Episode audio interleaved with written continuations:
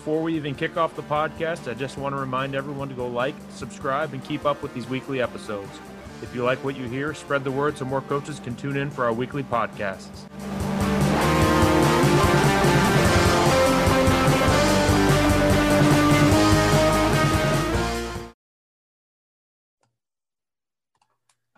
Hey guys, so today I am with Coach Stroad Lanham. Coach Lanham is currently the offensive coordinator at Little Axe High School in Norman, Oklahoma.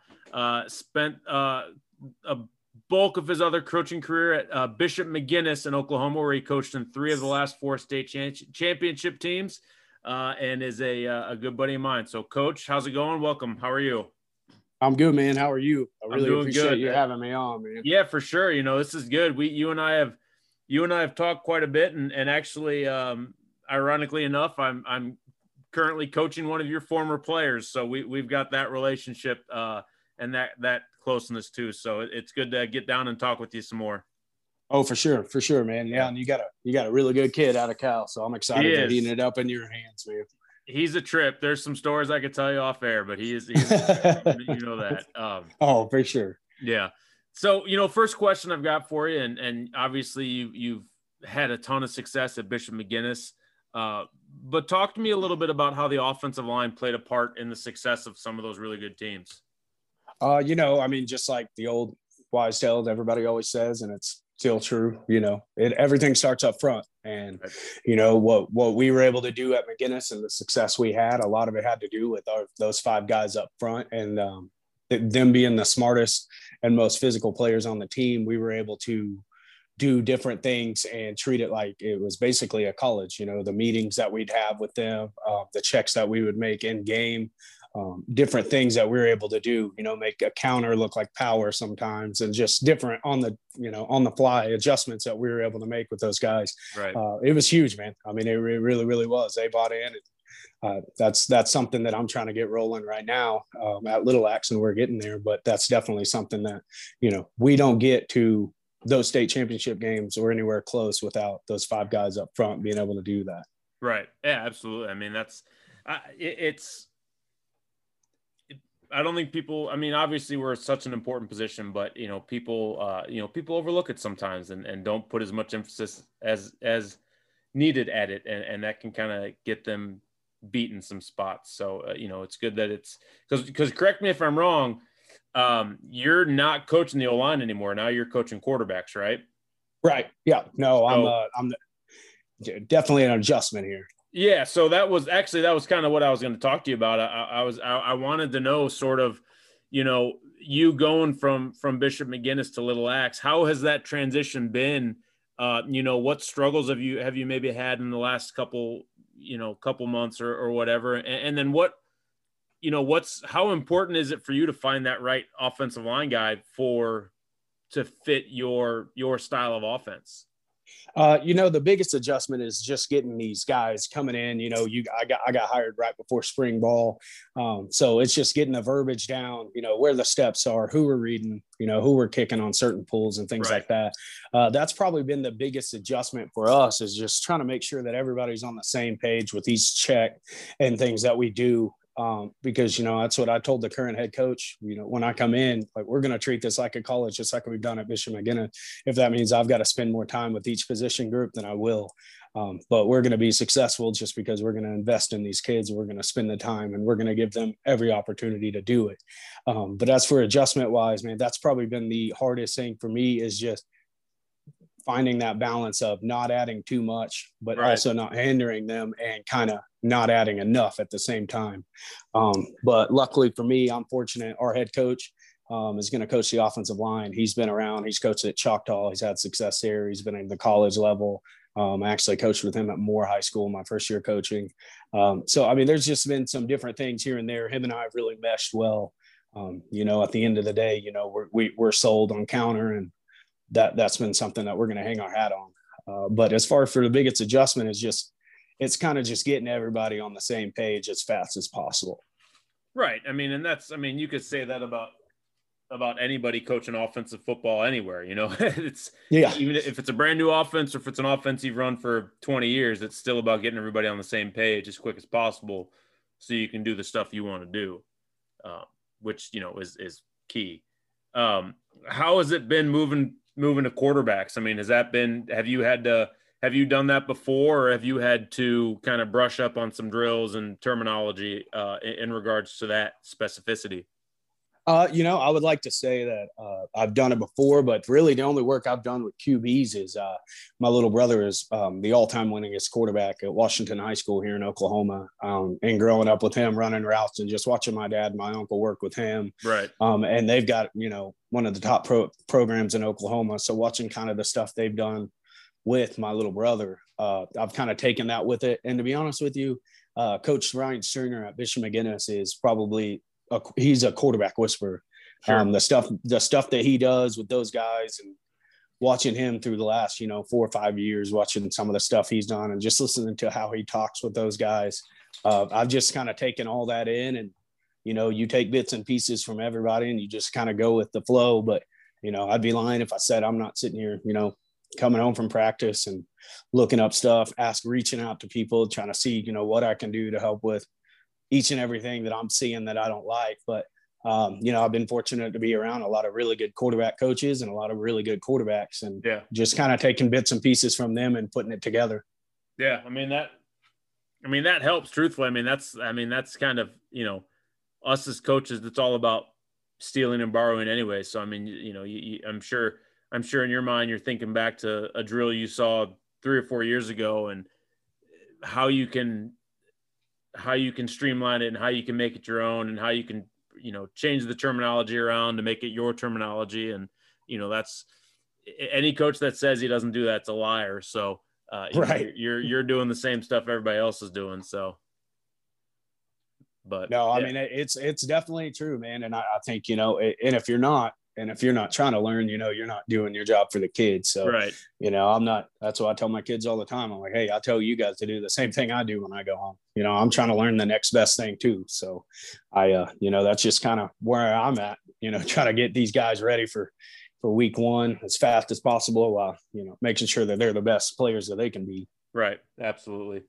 Um you know you spent obviously a lot of time at, at bishop um and had that big run. Talk to me a little bit about you know, again, kind of going at the start of that run, you know, how, what did you guys have problems with guys kind of getting on board, so to speak, or was it sort of just you, you know, you got there with the train already, already, and you know, down the tracks, and you just sort of hopped on and held on. But you know, talk to me a bit, a bit about some of the struggles and, and successes you guys had in those, in that, uh, that run, or those runs, I should say.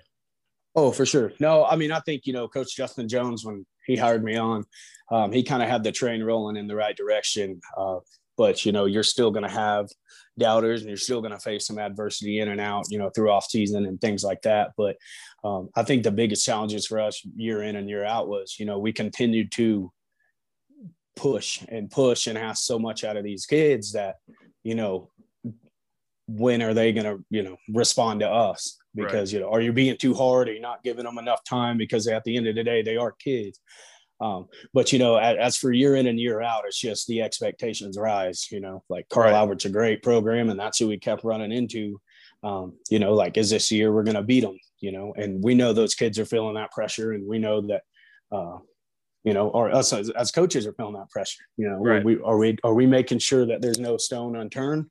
Um, are we making sure these kids are as prepared as possible?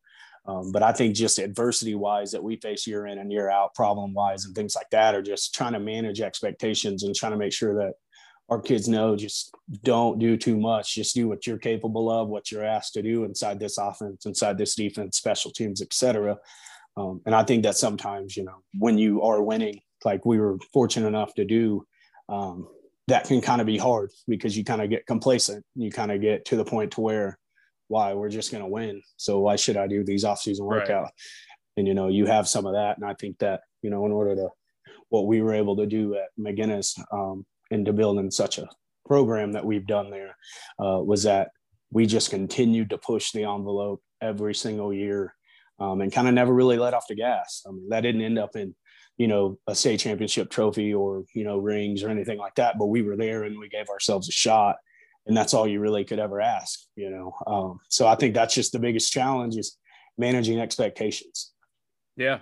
And and you and you sort of talked about it. You talked about pressure a little bit. How how did your guys, especially your players, how did they handle that? You know, that's that's sort of what I'm more curious about than than the coaches. And we just actually just got off a podcast or, or, or a, a, a new Twitter speak thing with Brendan Cahill talking about the mental side of things. But how did your how did your guys, your players handle that mental side of things? You know, I think that uh, the best thing about the kids that we had at McGuinness and that they continue to have there is that um, at the end of the day, uh, they know that you know football is just a game, right? Um, and you know it's our job as coaches to teach them the discipline, to teach them where to go, what to do, things like that. But I mean, at the end of the day, like they're there to have fun, and I think that the culture that was built there um, and the family support and just everybody that's involved from top to bottom allowed those kids to understand that you know saturday through thursday probably going to suck but friday you know have fun just relax. And you know they were able to do that. And i think that you know they were able to flip that switch from grind mode to you know party mode. Right. And and that's kind of like what the mentality they had and you know, I'd be lying if it's, you know, the coaches didn't feed off of that. Those kids, they just, I mean, hats off to them. You know, they had every reason to fold, quit,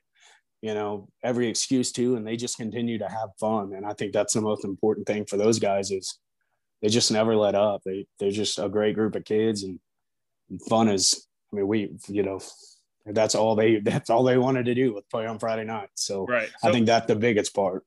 So you guys, you guys didn't really have to to push much then as as coaches? I mean, was it was it just one of those things that as as as they come in through the program, like the older guys just sort of and I know obviously you're not there anymore, but is this is it one of those things where the older guys just sort of knew what to do and and took control and the younger guys just followed and then it just kind of kept going and going and going? Oh, for sure. And I mean that kind of starts at you know, a younger age, but it's kind of one of those things that, you know, they always say that, you know, bad teams, no one leads, good teams, coaches leads, great team players lead. Right. Um, and that's kind of, you know, what everyone's trying to do when they build a program is to get that. And at McGuinness, you know, that was kind of where we got to and where they're continuing to do right now is just that the expectation is this, but, you know, and then you get those older guys that have been through it, they understand it. You know, they're like, hey, you know, this is going to be awful summer pride's going to be tough seven on seven in the summer all this stuff but hey you know friday nights are fun here. Yeah. And you know those kids do a really really good job of keeping people under their wings and kind of just showing them the ropes to it allows the coaches to kind of sit back and just focus on what they need to because they know the, the it's a player led program. Right. How now how much of that how much of that do you guys have at at little axe or is that something that and i'm not sure again i've you know I know Oklahoma football. I know it enough just from you guys through Twitter and, and kind of doing my research a little bit. But you know, I'm not I'm not as familiar with Little Axe. Is is that do you guys have that at that program? Is that something you guys are striving to to accomplish? No, you know, that's something that we're getting to. I mean, we're getting there um, slowly but surely, and that's something that really attracted me to the job was, you know, my buddy's the head coach there. And uh, when he called me about the opportunity, it was really, really hard to leave McGuinness because, you know, mm-hmm that I mean, i am attached to those boys. I'm attached to that program and everything. But you know, the challenge of coming in and really just trying to turn a place around and really investing in kids and trying to do things the right way. That's just kind of been something I've always been drawn to. Um, and so that's, you know, when the head coach called me and I talked to Coach Fearborn about it, and we went back and forth, you know, I could see where his vision was and I wanted to be on board because I think it can get done, and we are getting there slowly. You're starting to see, you know, some of the cream rise to the crop with us, and I think some people are starting to get on the bus with us, and so I'm really excited to see that. Um, are we there yet? No, right. Um, but you know, it doesn't happen overnight, right? But but we are definitely 100 percent taking steps in the right direction, and that's that's a really good thing to see. Right, and I think that's great. You know, you want to you know that's that's that's half the fun is is getting to that point um and then you know once you hit that point the fun then becomes how do we maintain this and how do we what can we do to kind of break through um and so that's that's the fun part of coaching definitely is is is doing those things and again we just talked about this on this on a, on another twitter uh chat but you know getting those moments where you sign it, kind of see it click and where you can see it kind of in those guys' faces. And, and that's the, that's the fun part. That's the stuff that we really love as coaches. Oh, for sure. I mean, and that's what I, I, I tell people all the time. If you're not in it for that, you're not in it for the right reasons because you know you're not in it for money most of the right. time. But I mean that that is the biggest thing. I mean, to, to me, it's my goal to make sure that you know when kids come to football practice, it's the funnest part of their day. Um, yeah. you, you never know what's going on behind closed doors. You don't know what school is like, anything else. So if football is the most fun part they have in the day, then we've done our job. And I think that you know that's how you get more kids out to your program. That's how you continue to to build and develop the culture that you want. Um, you know, and I think we're doing that right now. I think you know it, it, it's getting there step by step, but uh, you know we're really doing that, and the kids are really starting to buy in, and it's it's going up, and I'm I'm really excited to see where we go. That's awesome. I love that. That that's uh, you know for me for me and and kind of having connection with you guys. You know, I'll, I'll definitely be watching and, and seeing how you guys do. So that, that's awesome to to hear about your excitement. So. Um, I appreciate that, man. I really do. I'm. It's been, you know, coming in late in spring ball and everything like that, and just kind of getting rolling. You know, it's, you just kind of feel like you're behind the eight ball. But right. Like you said, like you said, though, you know, you get those. You see a kid make a play that he hadn't made two weeks, and you see him make one at team camp or at seven on seven, and you kind of like you just kind of see that, you know, they, they're getting there. Just to be patient and let it let it unfold how it's supposed to unfold. Right. Absolutely. Absolutely. Um, last question I've got for you, Coach, and and uh, you know this can be uh, this is the tough one, so to speak. But if you could put together a a Mount Rushmore of offensive linemen uh, from guys you coached, maybe guys you played high school ball with, or or guys that you were a fan of, who would be on that five man offensive line? Man, all right. So guys I've coached, guys I've played with, and then the NFL. All right, I'm gonna go with uh, my two tackles are gonna be um, Lane Johnson and Phil Loadholt from okay. OU. So from we're Oklahoma. so we're going Oklahoma. I can already I, I can already well, tell. Well, I I need big tackles because okay. I, I, I, want a vertical passing game. I need to know I'm protected. so I want I want I want guys that can handle the speed rush and I want to be able to run counter. Gotcha. Um, so at guard, I'm going to give a shout out to a guy I played high school football with. Um, his name's Colton Hyde. Um, I, have got to get him a guard. He's one of the nastiest offensive linemen I've ever seen play and you know I, have got to give him a shout out. Sure. Um, at center, man, center's gonna be tough. I'll probably go with. I kind of want to go with. I'm gonna go back to Oklahoma just because I like the. He's from. He's an Oklahoma kid. Probably Creed Humphrey. Yeah. And I'll pro- probably throw a Zach Martin at guard as well, and kind of okay. get some. I just want big road graders that I know that are going to protect me. So yeah. that'd probably be mine. You know, I mean, if I went old school, you know, I I don't know, man. I just I, I, like that. I like the speed off the edge. I like the new body style, you know, of the right of the Lane Johnson and everything like that. So I'd probably have to go with those five just to just to protect me and let me know that I can throw it downfield, but also I can run my GT counter with the athleticism they've got. So that's right. probably what I'd have to go with. I got you. I can I can respect that. I I uh I I watched a lot of Creed Humphrey film this this season. He's he's a absolute stud. And I remember I remember Loadholt. You know, the, the funny part is I don't really remember Lane Johnson at Oklahoma too much. Like I know he played there and was really good, but I just don't remember it. I remember Loadholt though, because he was like six eight, three fifty or something stupid like that. yeah. Um, but yeah, that's that, that that I can go with that group. That's a good group. So you're well. You're I just there. you know I just I love Lane Johnson's build because you just don't see it. I mean, he's one of the most impressive looking bodies but just the, how nasty he is up front and just his athleticism, the way he's able to, you know, handle a power, a bull rush versus, you know, handling a speed rush off the edge. It's just kind of, it's a combination of a body and skill set that you don't really see. Right. Yeah. And when you do see it, it's special. Exactly. Yeah. Well, coach, I appreciate you coming on. Before we get you out of here, do me a favor, uh, drop your Twitter handle and any other information you, you uh, want the listeners to know. Yeah, uh, my Twitter handle is Coach underscore Lanham, L A N H A M, and then the number two. Um, and then if you want to reach me by email or anything like that, it's Coach S Lanham at gmail.com. Um, please reach out to me. Please follow me. I love to talk ball all the time. And Coach Schiffman, man, I really appreciate you allowing me to come on and talk some ball with you for a little bit. Yeah, yeah, this was good. I, appreciate you coming on. Uh, you know, like I said, best of luck to you. Uh, looking forward to watching your guys' success and and uh, you know looking forward to talking with you as as the season goes along. So um, nothing but the best for you guys, and and hopefully you guys do some big things. Thank you, man. I appreciate it, and good luck to you as well, man. Appreciate you. Thank you. All right, take care.